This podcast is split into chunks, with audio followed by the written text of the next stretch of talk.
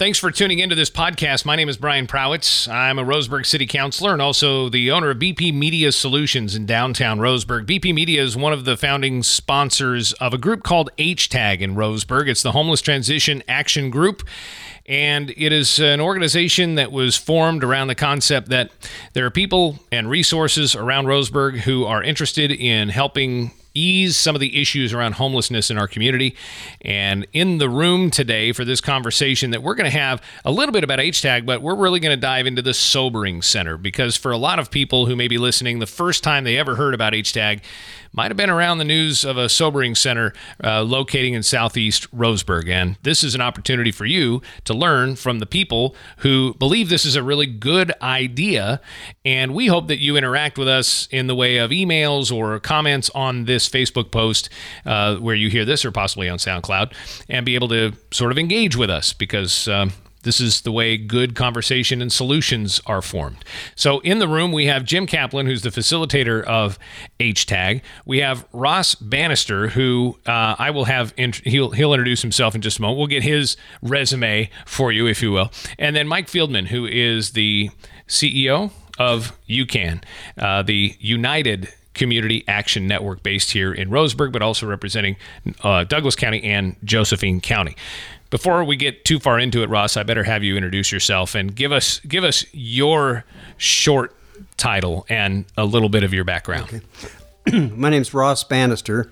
I'm a, a, retired alcohol and drug counselor.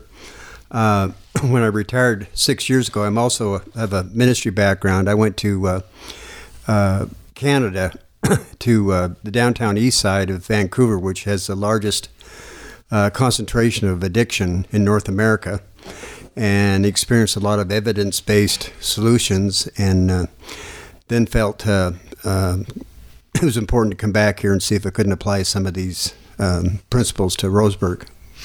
We'll be hearing more from Ross. He plays a really important role in the discussion that we're going to have here today. I want to have Jim step in front of that microphone just for a moment, Ross, uh, and uh, Jim Caplan, who is in another podcast that you may have listened to, which is sort of an introduction to HTAG. Um, and Jim, just sort of set the scene for us just a little bit on the Sobering Center, HTAG's role in this concept. We'll get into where the idea came from and that kind of thing, but just set us up um, uh, with HTAG's role in this discussion about a sobering center. Okay, well, uh, yeah, I'm Jim Caplan. Most folks know me as Cap around town, and uh, I'm the facilitator, uh, as Brian said. So, what I do is kind of help the program move ahead. I keep people on track and, and help support them. Uh, and, and, part of that was developing a report which we issued about 14, 15 months ago, uh, in which there were 14 projects uh, identified.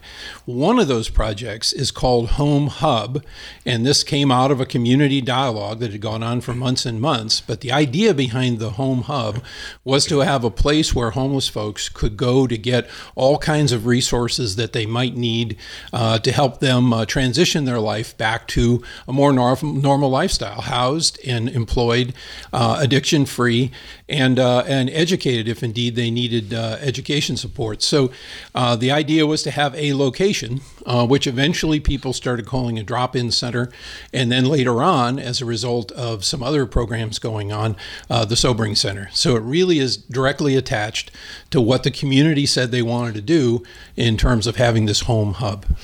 And both Ross Bannister and Mike Fieldman are at the HTAG meetings, part of the Leadership Council, and the the idea of a sobering center um, started to come up as as Cap mentioned uh, in those early conversations around HTAG. Mike Fieldman from UCAN, I want to bring you into the conversation and talk about why UCAN is at the table and what your take is on where this concept came from. Um, UCAN has been involved with homeless programs for, for a long time. We have services down on Jackson Street currently where we're working with homeless veterans and families and all that. So that's been a, a base part of UCAN for services for a long time. Um, in HTAG, we were a real uh, found part of the founding group that came into it, and we were the ones who really saw a need, along with other people, for a place for people to go to uh, during the daytime where they could could uh, get some of their basic needs met, and and also where we can engage them more in the services. Um, as far as the sobering center goes, it sort of evolved. That actually sort of evolved out of a uh, an offer or an opportunity that the state legislature provided to Douglas County uh, a couple years ago. The legislature actually provided uh, grants to three communities around the state of about two hundred fifty thousand dollars to be able to start a sobering center uh, Uh, down in Grants Pass. They really ran with it, and they um, were able to get a lot of support from the community for it, and have it about a year ago established. Uh, they uh, opened the doors on a sobering center down in Grants Pass, and made use of that quarter million dollars. Um, here in Douglas County, we've been working uh, for that time period, trying to identify a place, trying to figure out how we could operate it on a day-to-day basis. Um, so that grant actually went to ADAPT, um, was part of the drug and alcohol treatment uh, funding that ADAPT gets. And ADAPT strategically had decided that they didn't really want to operate um, the sobering center themselves. They just didn't see that as their their role. And so they approached us, UCAN, about the possibility of operating it. And I really felt like it would fit in with our mission. And then I could also see, envision how um, we could tie the, the, the goal that UCAN had of wanting to have a, a day drop-in center with a sobering center where um, people coming out of the sobering center would be able to just go directly to services or have people talk with them about engaging them in services. So it just seemed like a real natural fit for what we were wanting to do, and um, uh, and just it seemed like a, a good opportunity for us. But the I think the most important part of what you said was right at the beginning. This is actually an idea that is driven by the state of Oregon right now, right? Right. I just want to reiterate that. Yeah, right. Yeah, right. Okay. Right. Ross, I want to have you step in. You want to add anything so far to what's been said before I ask you a, a question? Uh, no. Okay. So now, when I say where did this concept come from, it's hard to separate sobering center and drop-in center. I think the idea started with the drop-in center and has sort of morphed toward the sobering center with the state money that we've been talking about. Am I on the right track? Yeah, that's correct. Okay. When I returned to uh, to Roseburg, I met Cap the first week I was back, and we partnered up and started calling on business leaders and what have you with the idea of having a drop-in center, and that's the idea—a place that people can uh, uh, can go to during the daytime, and uh, ideally get people off the street. But not just that; they would come and we'd have a concentration of services there, help with addiction or the, the helps that Mike's mentioned, mm-hmm. and so it's a way of bringing help to the pop that population, the the homeless population that generally has a hard time getting around, and uh, um, and there's all kinds of, of other examples. Most most major cities um, have some kind of a uh, uh, an arrangement like that uh, uh, on offer. So I want to kind of go through these benefits of the drop-in center specifically here first. One of the issues is the homeless people will tell you they don't really have any place where they can hang out all day and then they get in trouble for blocking a sidewalk or you know whatever the infraction might be right actually there are no ordinances on blocking sidewalks in the city of Roseburg at this time, but there might be something else that they're doing that potentially could be disruptive or, or uh, citable by mm-hmm. city police, right?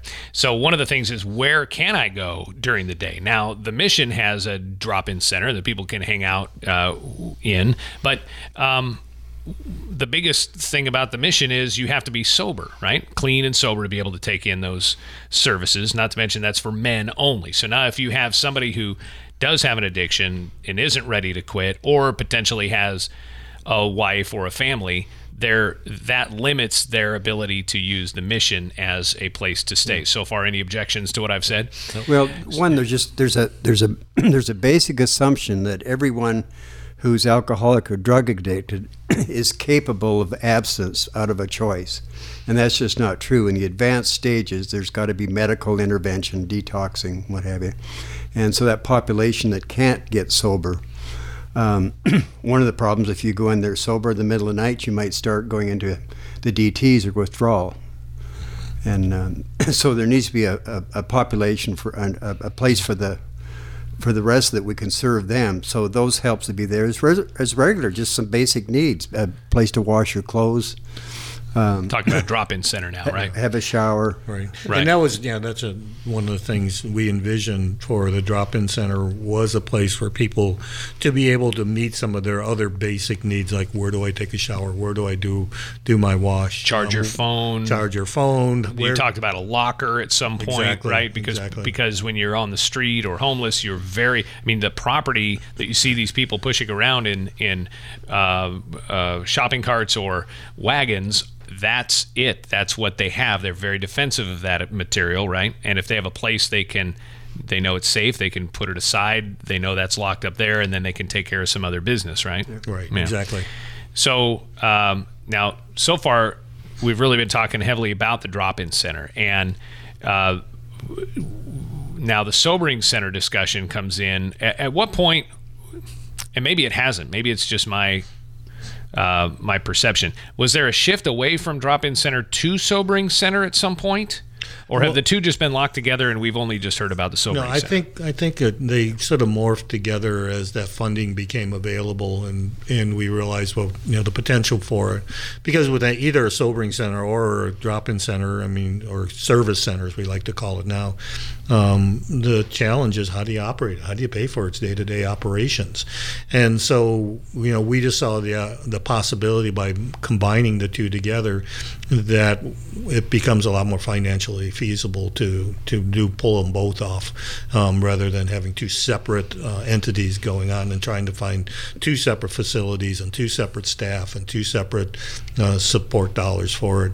So with the sobering center, you know, we basically the model that we have is uh, we're looking at it being open 12 hours a day. So basically from about 9 9 p.m. at night to 9 a.m. in the morning, and it would be staffed um, during that time period and um, and then during the daytime, then uh, UCAN already has its staff on Jackson Street working with that with that population, and if we had a facility that was big enough, then we could just move those staff over there, and then with the grant dollars that we have to to provide the homeless services, we'd be able to help pay for the rent or the overhead and the utilities and then also the staffing during the daytime. And so by melding those two together, it just became a much more financially feasible model for us to envision being successful with. That's Mike Fieldman from UCAN. We're talking to Ross Bannister and Jim Caplan, also with uh, HTAG, the Homeless Transition Action Group uh, in Roseburg. Jim, you have Cap. You haven't spoken for a little while. Do you want to throw in a couple of thoughts on anything that we've been talking about? Yeah, maybe just a little bit. Um, you know, there. I'm really glad we're having this conversation, Brian, because it does tell you how those are two different functions and at the same time very compatible functions. So the drop-in center is, as Ross said, let's get folks off the street, let's get them services, let's get them lined up for for detox or whatever if they need to. Uh, the sobering center, people would come in at 9, 10, 11 o'clock at night, be admitted, be put in a secure area with a place, just basically a pallet on the floor, where they could uh, recover and the next morning, uh, you know, leave. And so they could either leave by being transported back home or back to their neighborhood again, or they could move into the drop in center. And that's where the, the connection, the nexus occurs. That morning, the same, you know, the nine, nine to nine and nine to nine, basically, in the two staffings. Uh, and you would get uh, the opportunity to bring uh, somebody over from the sobering center, provide them services, and then if, when they were done there, transport them again. So have them leave. And I think that's uh, people if they begin to understand the flow of clients or customers through the through the locations, begin to realize it's almost all indoors and it's almost all related to uh, getting people what they need. What about admittance? Uh, one of the reasons we're talking is because of the lack of information that I think is out there and the things that people have said to sort of fill in what they think is happening. Uh, there's quite a bit of discourse around uh, what we would call, I suppose, uh, uh, a uh, an unwilling person to go to the sobering center. How are people? What's the what's the process to determine a person is this is the right person to put in the sobering center? Who who would tackle that question? Generally, what it is, it's a resource for police. There's no uh, uh, that they can remove someone for their safety. There's no room in the jails. There's no uh, no space available with the overcrowding, what have you. So, um, and if there are any charges, uh, the police will put them there under charges and come and release, be released to the police again in the morning if they have to go to court. Yeah. I, I think too. I mean, the the the, the Grants Pass Sobering Center, after a year now, has really had giving us some good idea of who's going to be going in, how they're going to enter in, and like Ross said, the law enforcement is the predominant. Uh, refer to the to the facility, and besides people who may be you know uncharged and not be able to get in there, there's also there's people who, for their own safety, need to be someplace secure.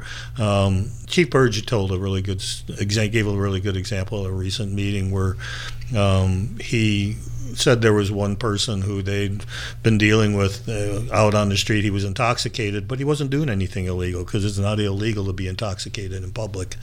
And so they were going out and trying to get, make sure he was safe and secure. And they probably did about five visits to him, but they had no reason to arrest him, no place reason to to uh, charge him or anything. But he was not being his behavior was not safe, and they were afraid he was going to endanger him to himself. Um, and then it was about the fifth or sixth time he, they got a call and he had wandered out into traffic.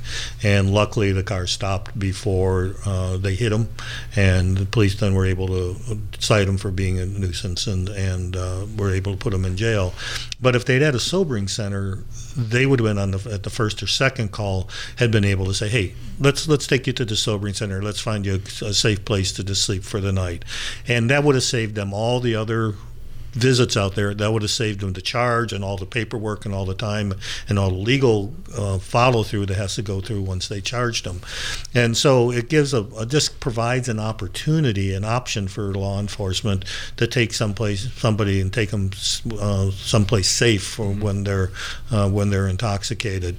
And so really what it is is you know there's a there's a gap in our community in the in the services that we need, and this is really intended to meet that gap. The other thing thing that the the uh, Grants Pass experience has shown is that law enforcement isn't always the, the referrer.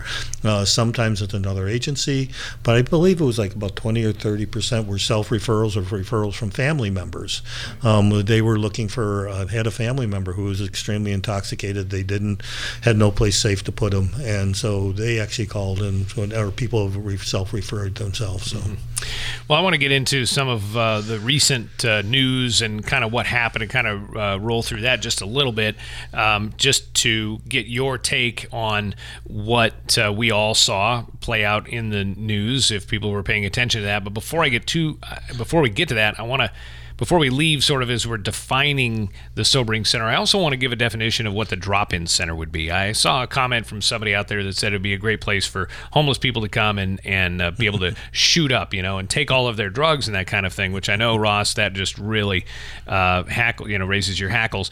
Because you and I have talked about a drop in center before. And one of the things about a drop in center that potentially really could help the situation is the ability that people have who are at that drop in center, the people who are uh, basically supervising, to reach people who otherwise are maybe potentially unreachable. Would you talk about how bridges can potentially get broken down in a situation where somebody is in a drop-in center situation and and somebody is able to talk to them and and sort of interact with them a little bit? first of all, I'd like to put it in context. We, when we talk about homeless, we tend to focus right on, on uh, the 30% estimate of homeless people that are addicted or suffering from mental health. And we ignore the 70% who I like to call the invisible. And they may be couch surfing or staying in a garage, staying in their car. There's families. And the number one reason for that is poverty. Uh, it's estimated that 80% of families in America are one payment away from from uh, not not being able to make their one month away from not being able to make their mortgage payment. So I want to broaden the scope that it's not just for for the addicted or, med- or mentally ill, and it's an aspect that. Uh, uh, that that general families are, there's a lot of stranded women from uh, for, for, a variety of reasons and families. In fact, what we're talking about is maybe closing the uh, the drop in to the general public about two o'clock, and then just opening it again in the afternoon just for families and kids and and the, the, the, invisible population. So I think that needs to be clarified. Basically, to give them a place to exist, that they're not out in the elements or possibly getting a ticket for loitering or who knows what, right? Yeah, and it's a central place to come for, for aid, you know, to, to wash clothes, to. Um, who would the partners be? We've mentioned a couple already. State of Oregon, certainly. Mike, you mentioned uh, you know the cooperation you get from city police. You have UCAN. We there's a lot of people around the table, but but who would pay for the day-to-day operations of this? Who would oversee it? What, what kind of qualifications would be required of somebody to be the administrator at a sobering center? Because when you start talking about people and and potentially staff, that's really when the price begins to escalate. Yeah, we've done a I've done a rough estimate of what a budget would be, and we base it upon what the Grants Pass Sobering Center is is doing currently, and so we're looking at, you know, again, a, a, a, just a 12 hour operating window that we have to be able to fund for. And the person operating it obviously is going to be somebody who has a background in drug and alcohol issues and dealing with this population, and they would be overseeing it. And then the people who would actually be uh, working in there on a day to day basis or night to night basis, I guess, yeah. um, would, would be people who I think have a, a real passion and compassion for this, the people people who are in there. And so I, you know, I sort of envision people who are themselves are in recovery and who understand the, the issues that are going on, but they would receive the trainings that they need and the, uh, we'd have the protocols in place to be able to deal with people. Anyone going in would be uh, assessed initially uh, with a health screen to make sure it's safe for them to have them there and that they uh, don't really need to be at a medical facility. Um, so, you know, we'll be developing the protocols, you know, and we'll be be able to lean a real lot on the Grants Pass experience to be able to put that together. Ross or Cap, do you want to add to that? Um, yeah, I think the, the, the in my mind, this is Cap. In my mind, one of the important things is how the staffing of the uh, drop-in center and the staffing of the uh, sobering center could work together uh, in terms of, of customer support and that um, as as um, Mike has really outlined very well, there's some real cost savings in in those operations. Over on the on the drop-in center side, in any given day, uh, there would be coffee available. Uh, there would be um, you know. Uh, uh, counselor meetings going on in you know private settings. Uh, there would be uh, you know a camaraderie that develops in those places. People know each other. Um, they're able to support each other. If we may even be able to do uh, if we get some support in the community, we may be able to use the area as pickup labor. Because in, in many cases, one of the points we missed earlier was, hey, if you've got all your stuff in a cart, and you got just barely enough money to get in the mission or wherever you're going to spend the night in the woods. Uh, and it's a difference between, you know, food or or having to rough it, uh, but you've got opportunity for a job. Okay, what are you going to do with your, with your stuff? If it's out on the street, it's going to get stolen. If you can if you can put it away and lock it up for a day or two, you can go off and make some money. Pretty soon, you have enough money to get a motel room or to get a small apartment, uh, or you can team up with other people to do that sort of thing. Our job in in HTAG is to move people from homelessness to transitional housing to being fully housed, either in a rental situation or even in a in a mortgaged home situation. That's what we want to see people do: is progress off the street into a different environment. So the opportunity for education and employment, either directly or, or indirectly, at the drop-in center is really important. And and I think you know we've over the last recently we've actually started evolving to maybe want moving away from referring to it as a drop-in center and really looking at it as a service engagement center. And I think that's the difference between you mentioned earlier that the mission has a drop-in center is their center is just a place where people can sit for the day, watch TV, and there's some chairs and some some uh, couches there, um, but really that's it. And we we're looking at something much more uh, in, much more uh, interactive and involved with people there, uh, not just a place to hang out, but a place to really start engaging in services. And that's why I'm saying the UCAN staff that are working with this population already are the ones that I envision being there and doing a lot of the same things they already do. I mean, we've got funding that can help pay for rent for people, and if we you know if we've engaged them in services um, that can support them with all sorts of other needs that they have. And so we really see this as more of an extension of an expansion of what we've been doing for years already. So. Uh, if if this all happens, is this us being too nice to all the homeless people and encouraging more to come to Roseburg? It's the famous enabling question, Cap. Yeah. So because because I've been involved with it so long, and these guys have too, but it stems from the survey that we did um, that kicked off the whole project that later became known as HTAG. Big community discussion, a lot of strong feelings on every side. Uh, HTAG itself is a community organization. It's open to everyone who wants to participate. It always has been.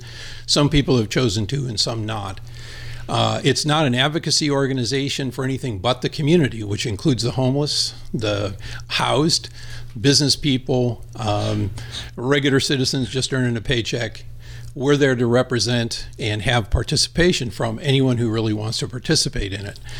Out of the discussions that have gone on, it's very clear there's some very strong feelings here, and that's true everywhere throughout America. I got to tell you, this we're not unique. Uh, and everywhere in America, here's stories about people being bussed in and dropped on their streets because we're doing too much for the homeless. They love what we do here, and so on and so forth. I don't know, that may even be true. But every community has that story. So if it's going on, it's going on and it's happening to everybody. and so that still takes us back to the central question is how do we fix what we've got going on now? How do we uh, deal with our issues that that are going on now? Some folks have said, well, it would be really good if we could pass laws and regulations and the police force could like in the old west the old sheriff used to take the bad guy to the edge of town and say uh, head out stranger if you ever come back you're going to jail they they would kind of like to do that. It's not legal. It's not constitutional. It's it's not even supportable in a social sense. There are other folks who say tough love. So there is no love and tough love, actually. It's just tough. And the idea is to be tough on them, give people as little as possible, minimum services or none at all, and then they can choose to move on to other communities. And there's a, an attractiveness to that concept, except the, the downside is, is that many, many, many of the people that we work with are actually locals. They're actually from local families. And they're on the street because of divorce or poverty, or they got crosswise with their central family and they were just put on the street for it. And this is men and women.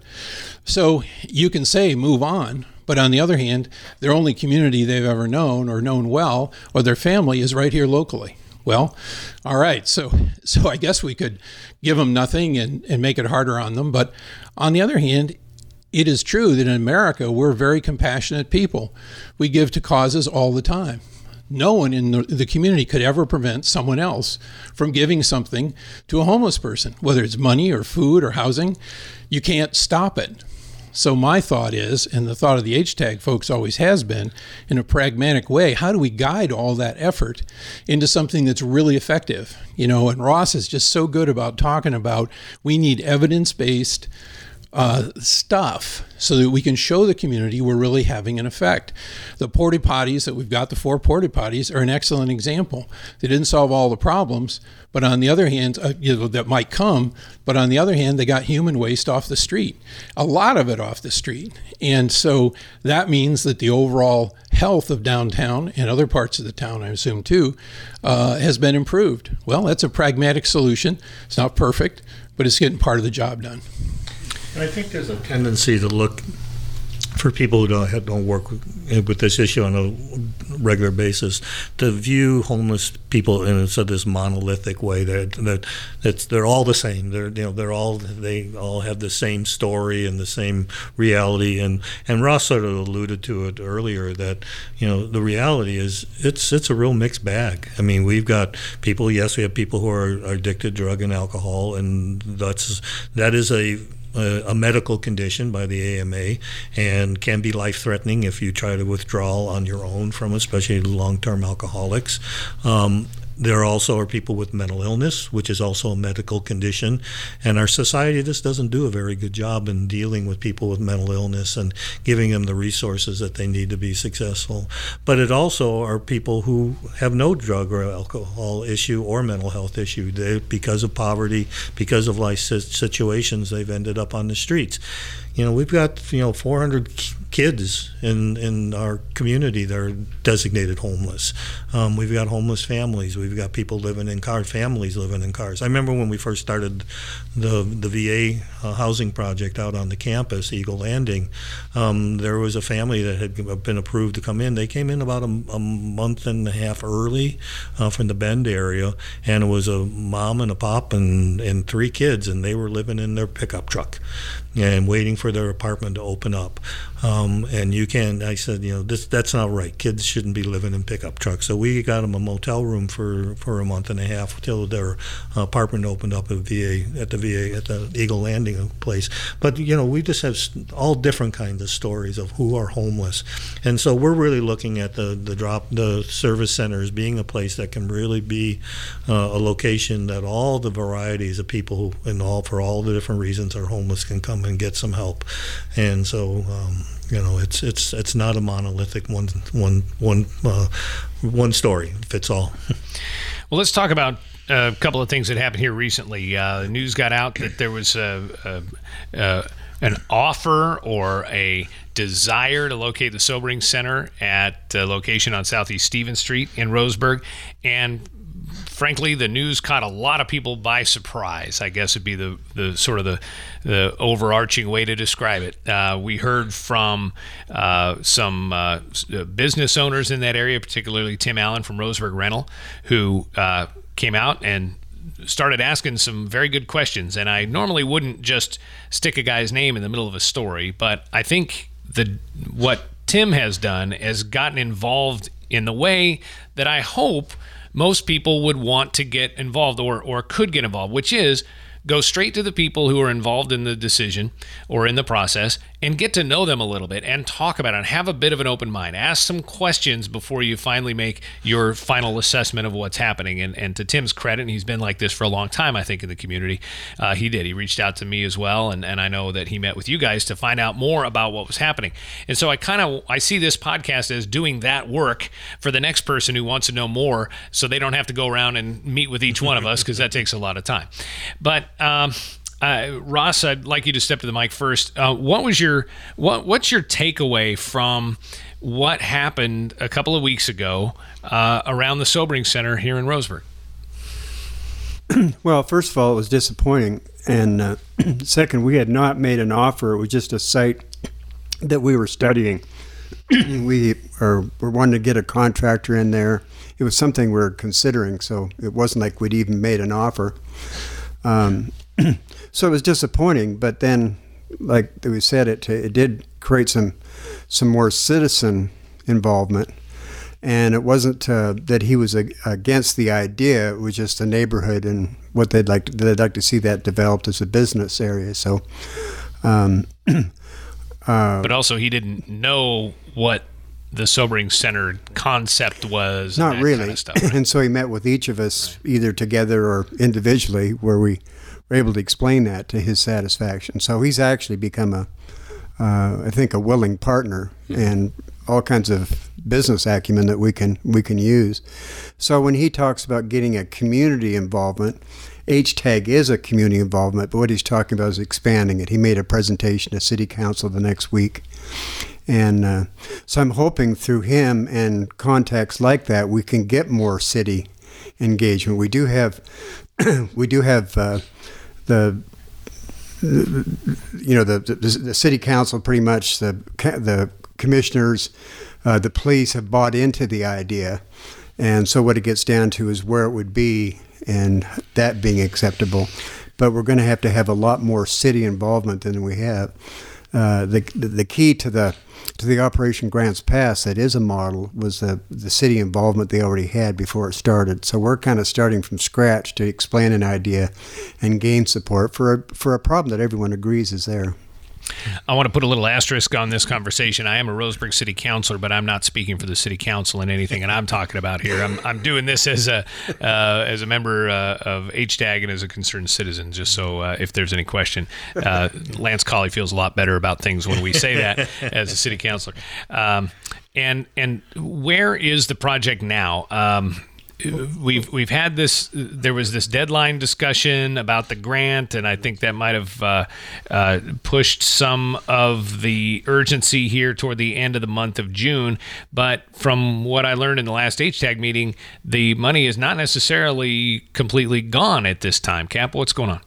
Well, uh, Mike can answer this as well, but but what what we were uh, kind of suffering with, it's probably too strong a term, suffering, uh, was a, uh, a lack of information on our parts exactly when the money was going to come down from the state and what strings might be ta- attached. In other words, how fast ha- did it have to be allocated and spent, what they call in the business obligated. Okay. And, um, and as it turns out, in Mike's uh, conversations, thankfully, uh, what we heard was, well, we're going to give it to you before the 1st of July. And then you need to make steady progress. We want to see something happen, but we're not going to hold you to a really strict deadline. And, um, and I think Tim and other folks felt like we were being driven by a deadline. We felt a little bit of that, but what we were mainly doing was just evaluating the feasibility of that particular site. And one reason why people got a little upset was they didn't realize that we didn't even know if that was a feasible location. We had a floor plan. I had drawn some rough drawings about, well, we might be able to do this, might be able to do that. But the next step was going to be to have, as Ross said, have a contractor and some other support people come in and evaluate what the necessary additional costs would be to convert it for the sobering center and the drop-in center. That particular property was probably the minimum size we could possibly have put stuff in. So, yes, there was a little urgency around there, but it was more about, well, we're not quite ready to really talk to the community more than basic information, which was going out to the service neighborhood group, but not in great detail. Okay. We weren't we weren't ready to talk because we didn't even know if it was a project yet or not. And we would have, as Gary Leif pointed out in the last, last HTAG meeting, uh, if you were attending HTAG, you would have heard, hey, we're going to do the community engagement as soon as we have an idea that this could be feasible. So we get it. We get it that the people in the neighborhood were upset, mostly, as you said, Brian, because of a lack of information, a lack of understanding where we were in the process. And the word spread quickly that, oh, we're buying this place, or we've already bought this place. No, we weren't even close but we're thinking about it. So subsequently, we've looked at additional properties on a, I guess you would call it a methodical basis. We go in and see if it's available. That is to say, in C3 zoning or some compatible zoning. Uh, is it is it uh, accessible? Is it a property that our clientele can get into? Uh, is it suitable? Uh, is it all small offices, and would that have to be revised? Is, are there plumbing issues? If there are, we've got we've got plumbing requirements that would make it not suitable. Uh, and then in the end, we have to decide, and this comes down to Mike and Adapt, really, Greg Brigham and Adapt, is it really feasible? Um, I mean, in, in the end, are we going to be able to cover all the costs of reconstruction or construction of a site? And then um, with the partnerships with the county, the city, and others, we'll be able to will we be able to operate the site efficiently? Efficiently. So we were maybe halfway through the process I just described before the community became concerned about it. And as Ross said, it was actually a great opportunity to get to know people. Um, a lot of folks, very passionate folks, and um, and I thought overall uh, Tim Allen's questions were extremely relevant, and I think they still are. I don't know that they'll get answered by HTAG, but as Ross suggested and Mike suggested at our last meeting, maybe the city will have I don't know, more of an engaged role rather than just working alongside of us as collaborators. Maybe they'll take a leadership element and, and run with it. Yeah. Mike, do you want to add anything? Um, I just, just wanted to say I really appreciated Tim's interest in him coming out and talking to us um, about it and, and understanding it because he actually raised, I think, some of our understanding of the situation too. And we realized, you know, because of Tim's work, that we really are sort of narrowed down into to the the facilities that we could look at uh, because of zoning issues, and um, the zoning issue basically limits us to the C three uh, zone parts of the of the community, which are the business areas of the community, and so the zoning issues, be, you know, is I think something that that Tim's identified as maybe a long term a potential issue that maybe needs to be does need to be addressed by the city um, is saying is is that really the right zoning or does it need to be expanded? Um, because you know we are limited in looking in the business community and if the business community doesn't want us there we don't have a we don't have an option. We don't have a choice. And so I think that was a sort of an aha for me an awareness of for me that of what was going on. So I've really appreciated Tim's involvement not only for what he brings to the table, but his his approach and his style and his willingness to just talk about it. It's I think it's been real positive. So, what are the next steps? Um, we're still looking for a facility. Um, like I say, we've looked at a couple since that time. Uh, nothing that's really brought us to, you know, great. Ah, this is it. Um, we're looking at even at potential option of bare land and can we bring in um, modular units to meet some of our needs or build partial build and partial modular? Um, we're really open. Um, you know one of the things that we are sort of limited to is be, if, if, we're going to com- combine it as a drop-in center or service engagement center and, and a sobering center is that we need it some, located someplace where the homeless population tends to be and so that they can get to it. So we're that sort of limits where uh, the area that we're, we're looking in. So you know we're we're still on the hunt. But does that also include away from downtown? Um, define downtown for me. You know, you know. So uh, this is Cap. As president of downtown, um, we have a boundary uh, for our downtown Roseburg area, which extends from Southgate uh, all the way up to the top of Winchester Street. So it's a long, narrow downtown definition for DRA in the Heart of Roseburg project. Uh, it's been pretty successful in bringing people together. And I think um, if you think of, say, City Hall as the center of that location, uh, we've always talked about it being somewhere within a half mile or so because so many other communities have experience with this, and they say you need to locate it within reasonable walking distance of the downtown area. It's a natural place where people come. Uh, let them do that. Uh, and we would like to have it a couple blocks away from um, any housing. Uh, we'd like not to offend neighbors in any way we can. Uh, so it's uh, that's that's one aspect. That's what we've been working under. On the other hand, if there is another part of the community that makes more sense to do it, then uh, we would like to hear that from people. I'm sure uh, it's Tim's point that you know there may be some public land that's a better choice to develop. Uh, we don't know that, and that would be that city leadership part of it. Um, and and then the other thing in, in the end is that if there is somebody out there who has a commercial zone product or uh, uh, property who is interested in working on this with us. Um, thankfully, Mike and you can and Adapt and lots of folks can actually give people a partial tax credit, uh, cash and a tax credit if they're looking for that. There's lots of arrangements that can be made. So if, if there's somebody listening to our podcast, this is a great opportunity to do something great for your community. Uh, the property need not be in great repair uh, but it needs to be to meet our needs in terms of that feasibility thing I discussed earlier. So there is some great opportunity out there if, if people are interested. And also, will there be an effort to make sure that nobody in the neighborhood where this potentially becomes, as you as you hone in on a location, efforts to educate the community, the people around that area. Um, thoughts on that? I mean, is that going to be some? Uh, what I'm getting at is, I would like people to know that, that they're not going to be surprised again. Uh, yeah, when when we if we find a place that we start feeling is is a definite opportunity, then at that point in time, yeah, we will definitely be going to the community and informing them. I and mean, we've probably looked at you know eight or ten places in the year year or so that we've been looking for this. If we you know had started that community education process, you know, for each of those places we were looking at at the very beginning, that's all we would be doing, right. and we wouldn't have a chance to be able to actually do the work, and a lot of it would have just been for naught. Right. So, um, so we just, you know, if we ever get to the point where we think, yeah, this looks like it's going to work, um, then yeah, we definitely will be going to the community and talking in the neighborhood and talking with them. I want to put a cap on the end of this, not with cap right now, but eventually. But um, I want to circle back around everybody in this conversation and just ask you for any final thoughts. Um, if there's anything we've left out or anything you really want to make sure gets said to a listening audience that's really interested in this, let's start with Ross. What is it that you would like to to add?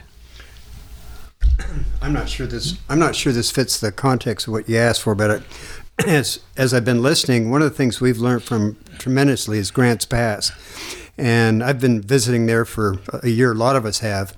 Um, I had heard that once they started the the uh, sobering center, their problematic downtown concentration of people had left, and that just seemed to be a little bit far fetched from my background and understanding. I was recently down there for the year's celebration, and I talked to three policemen there, one the deputy uh, police chief, and he said that that was true. It was something they hadn't expected. And his hunch was that the people who weren't from Grants Pass had moved on, and, and the people left were were uh, were from from the area. Hmm. Um, so there is a there there is some truth to that statement, which is something we could look forward to. Yeah, that would also let us concentration more our services with the what I'm calling quote the invisible homeless. Right. I'd just like to add a couple of this you know, uh, detail or uh, operational questions that we've had raised by people that we didn't address um, with the sobering center. Um, first of all, we're looking at probably four to five um, uh, rooms for people to stay in, so we're not looking at a massive number of people there at any one time, and and so uh, and then also people have had questions about well what happens when people leave? Do you just dump them on the street. And the answer is no you don't. Because there's a liability issue. UCAN would have in operating it you can't if somebody is still somewhat intoxicated you know when at the at, in the morning and but they're able to take care of themselves but they're not fully you know fully sober um, there's a liability issue just turning somebody loose. And so we're not going to be we're not going to be doing that.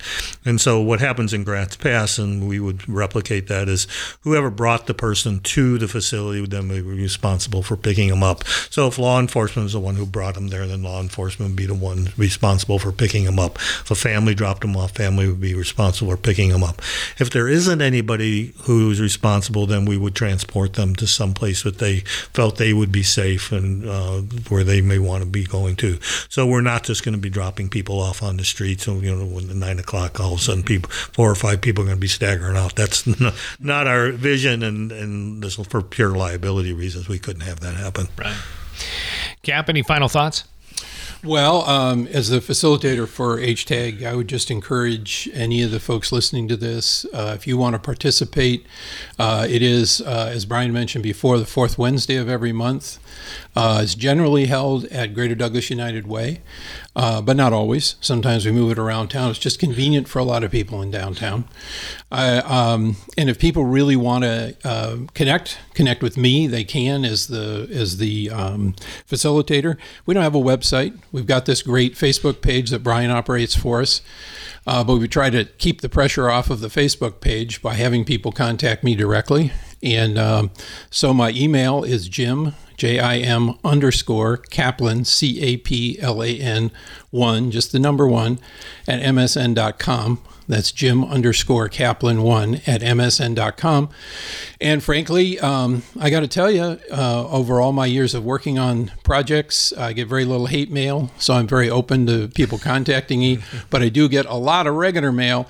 So if I don't get back to you right away, uh, don't be concerned. Um, just happy to hear from you, and we'll try to roll you into future HTAG efforts. Jim Caplan, Ross Bannister, and Mike Fieldman, appreciate your time. Uh, hoping that this uh, gets information out out to people who are very interested. We have a lot of people, as you mentioned, Cap, who are very passionate about this, very interested in uh, protecting everyone's rights and correctly framing all the people involved in this so that there aren't labels thrown around and, and barricades that are built in an already difficult conversation that we're all having. And hopefully, this uh, also can lead to some civil discourse around this point because uh, from uh, from the mouth of a uh, very brand new politician, city councilor, public servant, if you will, the conversations with people who disagree that are civil and thoughtful and honest are absolutely exhilarating. It is more enjoyable to have those conversations with people, whether they agree or not, than almost anything else I've ever experienced in in this sort of stuff in my life contrary uh, on the other side of the coin the garbage that gets thrown around facebook and the and the thoughtless comments and the lack of information and the the the bunker mentality that people get into is absolutely destructive and it's and it's probably uh, creates more barriers than we all even need. So I'm just encouraging good communication, civil discourse. Uh, even if you disagree with somebody, talk to them and and look for the common denominators because actually we have a lot more in common than you probably even recognize. So thank you very much for your time. If Thank you're you, listening Brian. right now, thank you for Thank your you. time uh, in a long conversation. We hope to do this more often, and and uh, hopefully you can reach out to Jim Caplan if you have any more questions or leave a comment here on this Facebook page. Thanks once again for your time.